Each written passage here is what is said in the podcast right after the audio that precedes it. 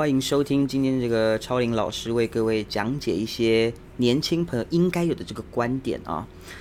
反正呢，今天我们第一集，所以我们这个标题下的好像相对耸动。毕竟你知道，在媒体圈这种工作打滚了一段时间，有那种坏习惯，就喜欢把标题下的耸动一点，看起来大家不要那么紧张哈。我们标题虽然是说哦，我等我爸爸妈妈死掉，我不存钱，其实我们是要反映的是一个社会问题啊。先跟大家讲一个故事好了啊。我有个朋友，我以前就是大学的时候，他在那个 Seven Eleven 打工的时候，我有认识到一个同事。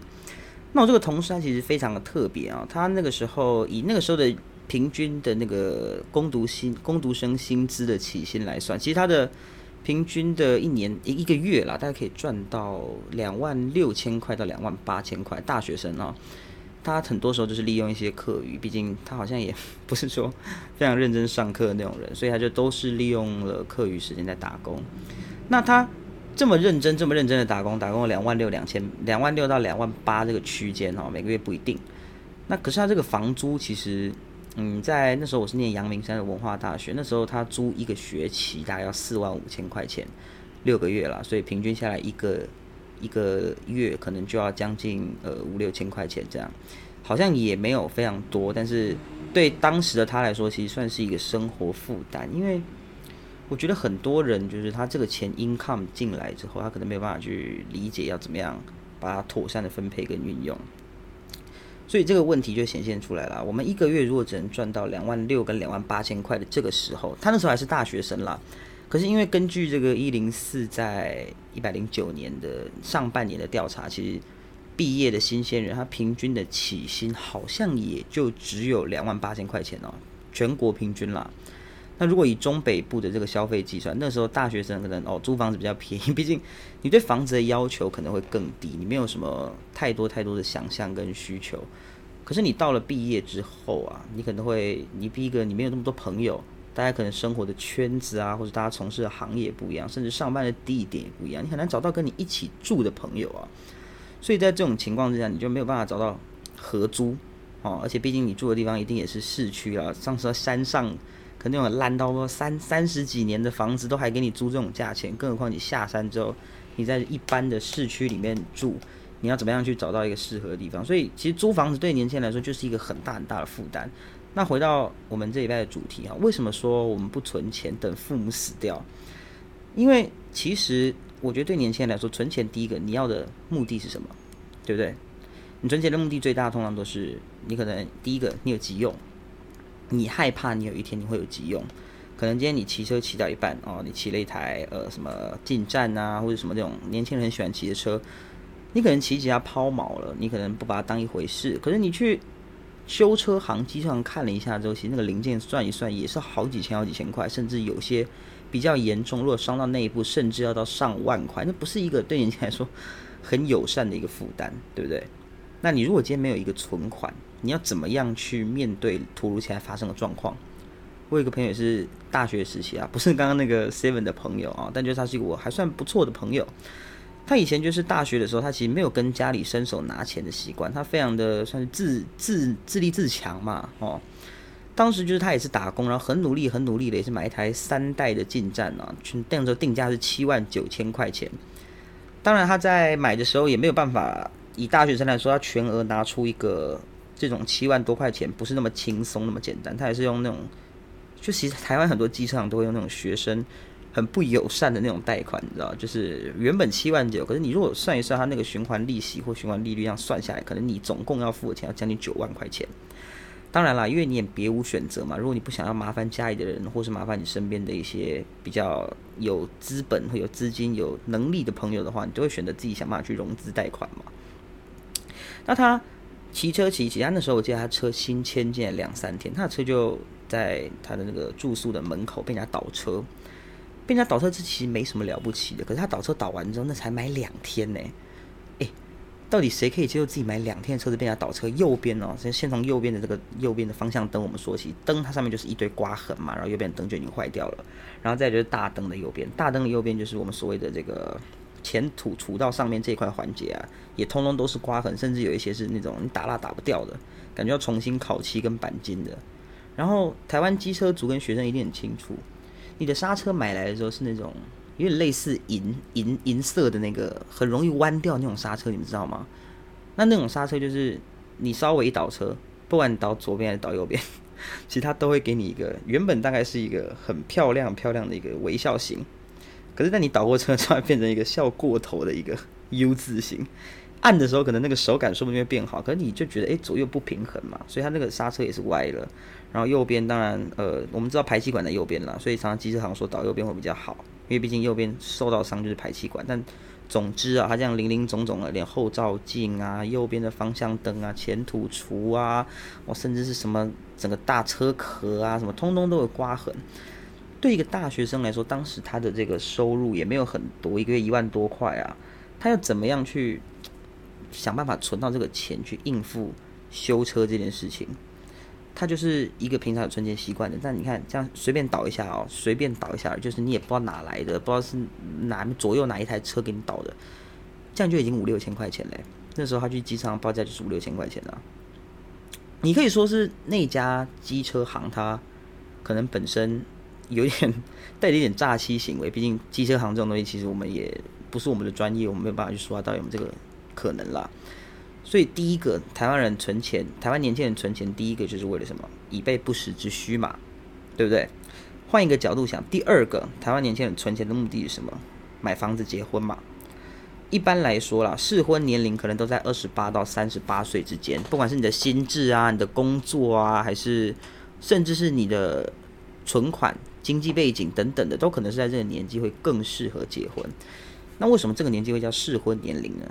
除了你原本固定的薪资高之外，你会有一笔存款嘛？所以年轻人要买房要结婚，这就是年轻人存款存钱一个很重要的目的跟他的动力嘛，对不对？你如果今天你是人家女儿的，以男生来说啦，你是女儿的这个爸爸，你会能接受你自己的女儿嫁给一个没有存款的人吗？不可能嘛！你想看女儿，你养大一个女人要多少钱？平均在台湾平均养大一个女儿两百万元呢，儿子女儿都一样要两百万元呢。然后结果你就这样哦，辛辛苦苦让她从小有吃有住有玩的，对不对？要买什么铅笔盒、书本，甚至她要化妆品什么都是你买单的。结果最后你把她嫁给了一个穷小伙子，你他妈你能接受吗？一般都不能接受嘛，对不对？所以男生如果你要结婚，你是要得存点钱的嘛。那更不用说是女生了，女生当然要存钱了。那所谓拿人的手短，吃人的嘴软嘛。你如果没有钱，你要怎么跟人家结婚？好，所以年轻人存钱，其实第二个很重要、很重要的目的跟方向，就是为了要能够去买房，然后结婚嘛，为自己人生的下一个转折去做规划。好，你想想看，你觉得你要存多少钱？一个月就算你只有三万块钱，然后你可能还是得拨个几千，甚至一万、两万来准备买房。因为你知道买房要多少钱吗？现在大部分年轻人都北漂了，好，我们就以台北的这个物价来计算。台北，如果你在双北市区，你要找到八位数以下的房子，那简直就是买老房子嘛。第一个，不然就是你买烂房子嘛。除这两种可能，我也想不到你还有什么原因会去买到八位数以下百万的房子，不容易。哦，买了之后你也不适合有生小孩这个行为，因为毕竟那个大小跟那个环境，你会想让小孩。你会有办法养小孩吗？不可能嘛。所以年轻人其实第二个为什么会需要存钱，主要是还是结婚跟买房嘛。啊，所谓的要瓜牛也是有壳嘛，没有壳的瓜牛看起来跟阔鱼一样，一点都不可爱，对不对？所以你还是要有一个房子，你才有办法去，像办追求女生可能不用，但你如果跟人家结婚的话，你还有点自己的不动产，让人家父母能放心嘛。哦，那这是第二个原因。第三个原因我觉得也非常重要。现在年轻人其实很多人他想要创业。他对于创业跟从事自己的喜好这一块非常非常的有热忱跟梦想，所以我们总称他为就是追梦 哈，逐梦逐梦应该算是逐梦。那其实逐梦这件事情呢，任何一个梦想啊哈，都是建立在一些努力跟付出上面，这是当然的嘛。可是，在努力跟付出，其实它就是一个盖房子上面的梁柱。但每一个房子除了梁柱之外，我们都需要一些底座。那你存的这些钱呢，就是所谓的底座。因为你如果没有那些钱，你铺不起来这个地基，你更不用说找个地方盖房子了嘛，对不对？年轻人一定要先有自己的地基，才有办法去逐梦啊！你每一个踩的地方都是你用钱堆起来的。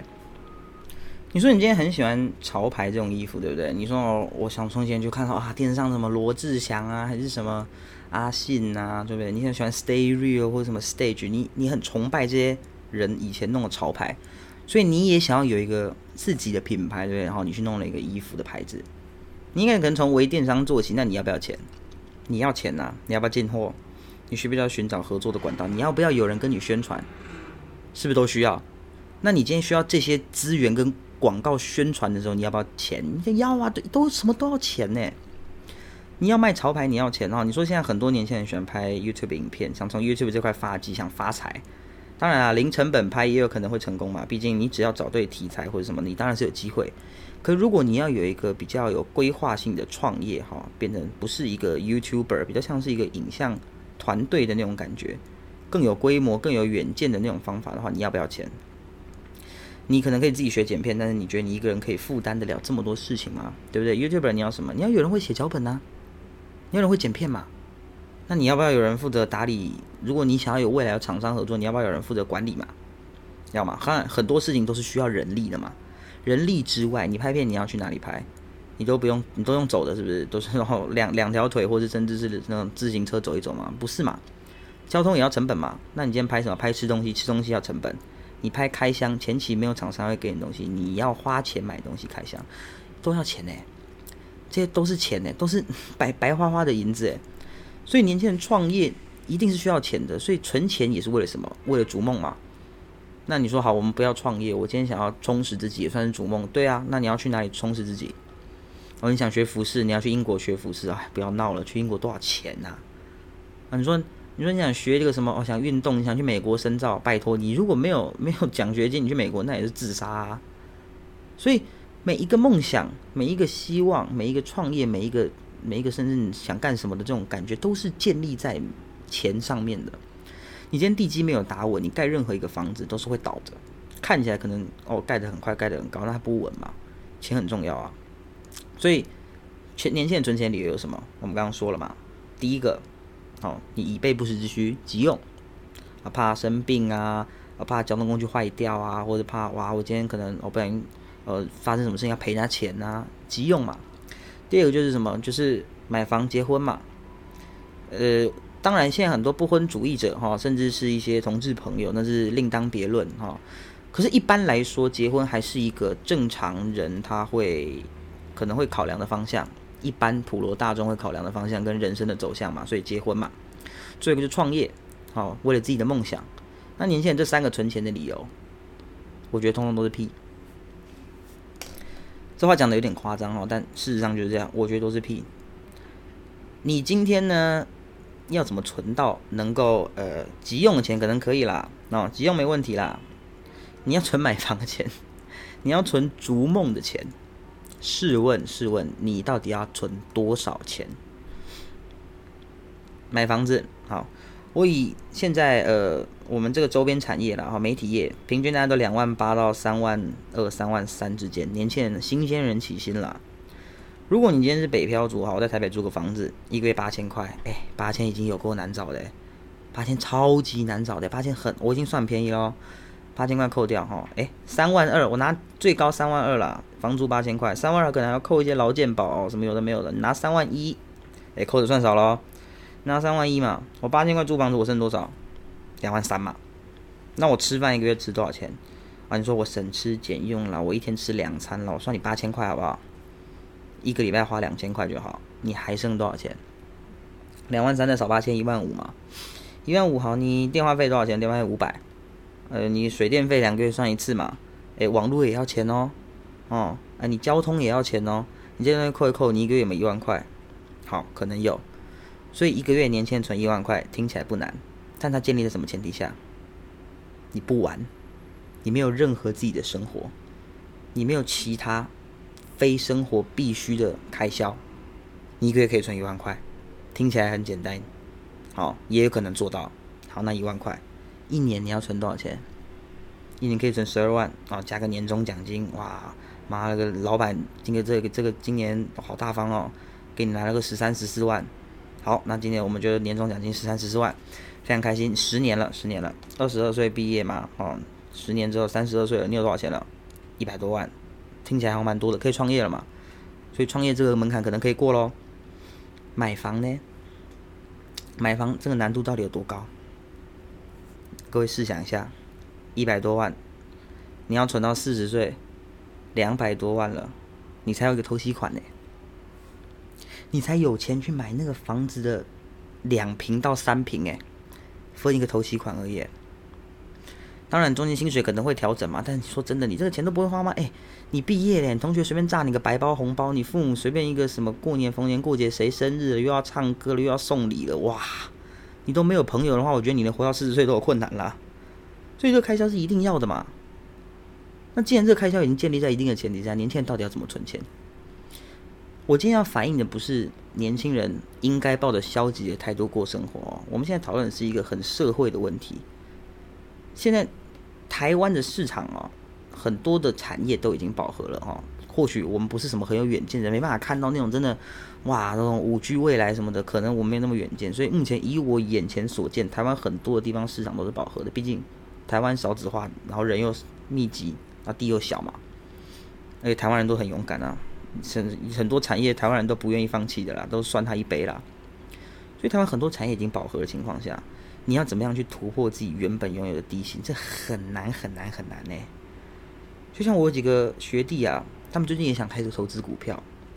那投资股票这件事情，其实入门门槛不高啦。哦。你你要买一些，你研究一下股票是不用钱的啦。看一看不用钱了哦，买了买了就不不是这样讲了。看一看不用钱了。可是股票没有很便宜耶。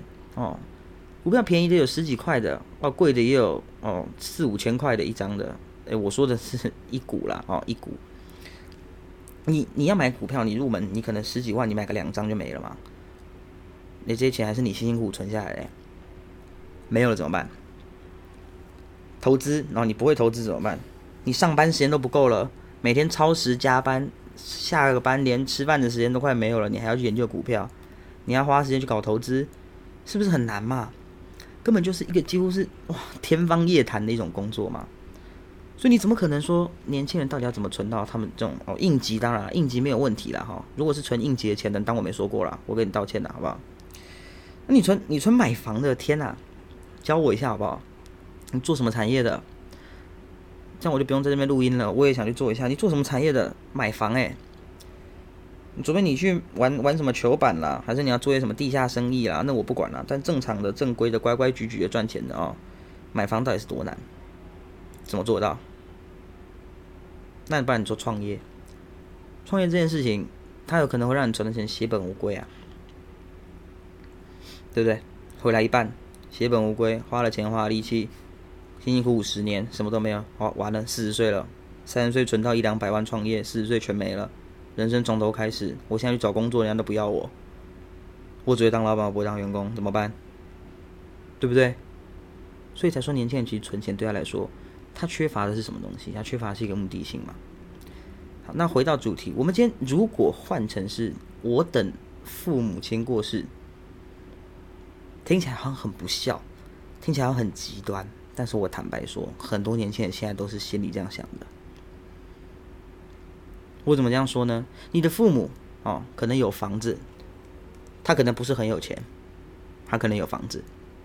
那你父母亲这个房子对你的功能跟意义是什么？我可以扣掉这存钱目的里面最难的环节吗？我 我不需要买房啊，我等家里继承房子嘛。很夸张，很消极啊，那你怎么办呢？我问一百个人，一百个人都答不出来啊。他说不会啊，船到桥头自然直啊，呃，过几年房价就会跌了啊。什么奇怪的逻辑啊？你如果今天是前几年买房子的人，我管你几岁，你会想让房价跌下来？你会愿意稍微低价出售它？除非你急用钱，你被人家倒会，不可能嘛？房价它低也是要有一个时间水平，或是有一个什么刺激性的原因，才会让它很快速的下跌嘛？那如果没有这种前提之下，你是永远永远 never 存得上买房的钱呢？我不夸张哎。那如果今天你选择的是等你父母过世之后，你继承那个不动产跟房地产，你能得到什么好处？你试想一下啊，好，或许啊，像可能像我的父母，那他买了一个什么房子，二十年、三十年住一辈子了，那住了一辈子，所以很理所当然的，我们可以去说这个房子可能没有那么新啊，但是它所存在的价值是多少？我我老家住在新店，那新店的房价其实现在也越来越高了哦，随便算一算，一千五百万、两千五百万的小事情啦，算 easy 啦，不是很困难啊。对啊，那我我什么我何德何能？我完全看不到我存到一千五百万、两千五百万的未来啊！很多人跟我说：“哎，你不能这样啊！你这年年轻人没有梦想啊！你这年轻人看不到未来，你不可以一开始就给自己设一个很大的限制，然后完全不去努力呀！”我我我完全相信呐，我完完全全相信呐！我之前我是觉得继承父母的遗产，等父母死这件事情，跟你努不努力，我觉得不冲突哎。为什么我说不冲突？冲突的点在哪？你们可以告诉我吗？哪有冲突？我一样过我的人生，我继续努力，我一样拼命嘛。我一样在工作上就是汲汲营营啊，然后不停的寻寻觅觅，找自己更适合的机会，然后甚至把自己充实成一个很了不起、了不起的人，这不冲突啊。但是我如果有机会成功，那我当然是花我自己的钱，存我自己的钱，很好啊。但我今天讲的是大部分的情况嘛。如果这个社会上每一个人这么有能力、这么有未来、这么有天分，那就不会有一些什么哦需要被帮助的人啦，哦或者是一些什么。呃，是社会年轻人，然后什么普遍低薪现象啦，这没有这个问题啊。如果大家都这么优秀的话，那没有什么为存钱而烦恼嘛，也不会买不起房子这个议题出现嘛。就是因为社会上大部分的人都没有用，都没有办法达到每个人心中能够好好生活的期望值，所以才会有这个问题衍生呢。没有错吧？大部分人都是一样啊，每个人就是在。社会上金字塔的顶端呢，金字塔的最尖尖那个地方哦，会发光的就只有一趴，一趴两趴。我们大部分人只是，哎，你看起来光鲜亮丽，你也不会是再往下一层的十趴嘛。绝大多数人都是下面的八十趴嘛。可是呢，全台湾的所有的房产、房地产呐，哦，跟财产都是控制在上面这十几趴的人手上的。大部分的人没有这个资源呐。这个社会问题非常严重啊！哈，或许我今天我今天不是第一次跟大家分享这件事情啊，我之前好久以前就有去跟我的朋友谈过，说，哎，呃，这个老师你都不存钱呐，就是你怎么好像都没有打算要为你自己的未来就是着想一下啊，对不对？哦，或许五年后、十年后你需要钱怎么办呢？你要怎么买房啊？你不是想创业吗？什么之类的？OK 啊，你的质疑我全盘接受哦，我没有意见，我觉得你的质疑有道理，那我也有的观点嘛，我就说啦。诶，我现在一个月呃三万二、三万五、三万八这个区间浮动，我就说我存一万块钱、一万、一万五、两万块钱哦，这是我可以接受的范围。那当然啊，我玩手游，我要玩传说对决，玩跑跑卡丁车啊，我打英雄联盟、玩风之谷，有的没有？这要不要钱？好，要钱，个人行为，我先跟大家道歉，个人行为嘛。那大家都不花钱玩游戏没关系。好，你唱不唱歌？你喝不喝酒？你要朋友啊，我就这样跟我，我就刚跟其他人讲的啊。我这这是钱呢，存这个钱对我来说已经是完全摒弃娱乐的才能存下来的钱呢。那我我说真的，我的运气好啊，我可能父母家庭环境不会太糟糕哦，我是我是独子，那所以我的父母过世之后，我可以得到呃全额的这个遗产跟房地产嘛，我个人所有。那今天我讲这个议题不是以我的角度出发的哦，很多人家里不是独生子独生女哦。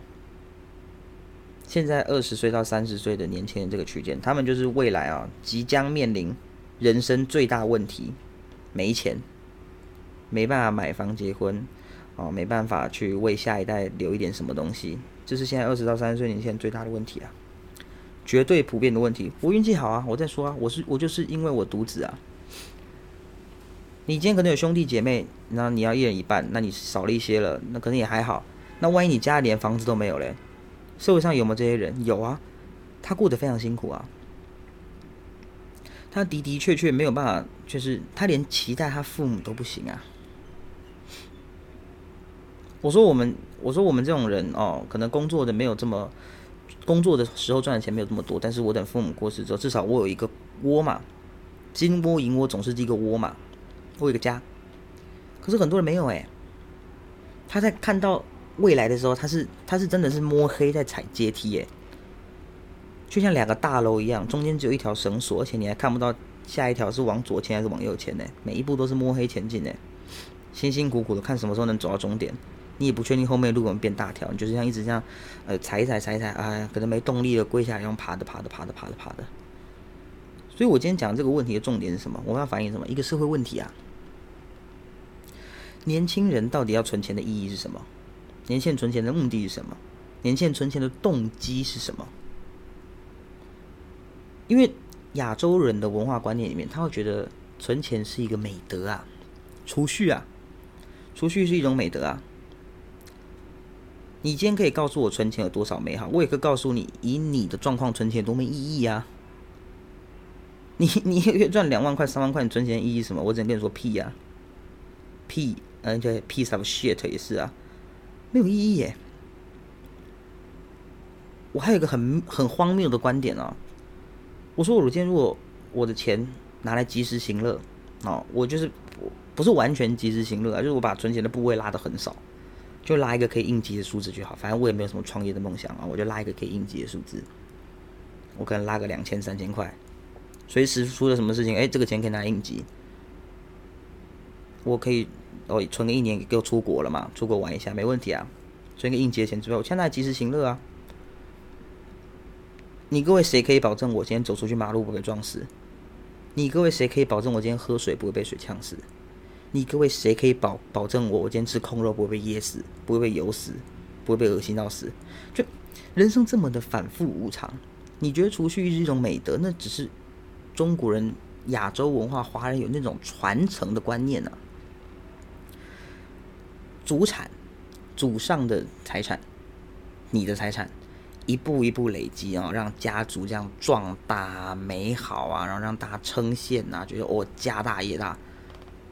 亚洲人文化那种既定死板思维嘛，觉得这好重要啊，所以妈妈说储蓄我要储蓄啊，爸爸说储蓄我就储蓄啊，你自己知道储蓄的意义吗？你哦，你年年打开你的呃银行 A P P，你说哎哇，我就看到六位数七位数，我好开心哦，然后跟然后朋友之间互相说，哎，你知道那个谁谁谁某某某，他又存了好多钱哎，他现在才才大学生户头已经有几百万了，几十万几百万了。拍拍手啊，拍拍手啊！按钱你要拿来干嘛？不知道，就真的不知道啊！就很多人存钱是没有意义、没有目的的。除了我上述说了三种人之外，有一种人存钱是没有目的的，他是存一个什么？呃，存一个中华文化的而已啊，存一个人生开心的，他就喜欢看钱的。然后嘞，哎，死了，嗝屁了，钱花到了吗？没有啊。所以我说，我不是在鼓励大家要用消极方法面对看待人生啊。我只是说，如果你是一个成熟的人，你必须首先辨别一件事情：是你存钱的目的跟意义是什么？你觉得先苦后甘嘛？钱存钱，那以后未来我过的生活比较光鲜亮丽哦。说什么蚂蚁跟蚱蜢的故事啊？哇妈，那都骗小孩的吧？对不对？像上上个月你说那个开心阳中中乐透的那个南投竹山中乐透的，他说不也是先甘后甘呢？倒吃甘蔗怎么都甜嘛？不就很难讲？人生是一种变化性的常态。你如果你如果你希望你的人生时时刻刻保持在一个可以接受的范围的话，不要把钱死守在一个数字的那种桎梏里面，锁在银行里面，锁在你可能抽屉的某个角落里面。我今天这个标题是我个人的观念。我运气好吗？我说了，我家庭环境还可以。好。我个人平常花钱也不用特别去计较那几十块几百块，我不喜欢小气啊，所以我是运气好。我鼓励大家的事情是什么？你要去看待你自己的人生未来，你要选择的是什么？你存钱的意义是什么？年轻人现在已经低薪了，你看不到未来的情况下，你可以选择继续往前走，maybe 可能或许。你走得到终点，你能够找到存钱的意义跟方向。但我觉得你如果不能正向的、积极的面对自己人生现阶段的欢乐跟所需要的娱乐，那你的人生过得顶无聊嘿，真的是顶无聊哎。哦，总而言之，每一个人最后最后都难难逃一死嘛。在人生过程中，七十年、八十年，你只要能选择你自己要的。那其实没什么关系，你存不存钱没有关系啊。但我只能说，我很我会瞧不起那些没意义、漫无目的存钱的人。他只喜欢看那个数字，他只喜欢跟人家等而已啊。你你们可以想一想，你们是不是这种人？如果是，哎，那就欢迎你可以留言告诉我。那你需要我的开导 也没有问题。那如果你不是很好，恭喜你，你跟我很像，但你也要搞清楚自己是什么样的状况，好不好？那我们这一拜就先讲到这里，OK，下一拜再见。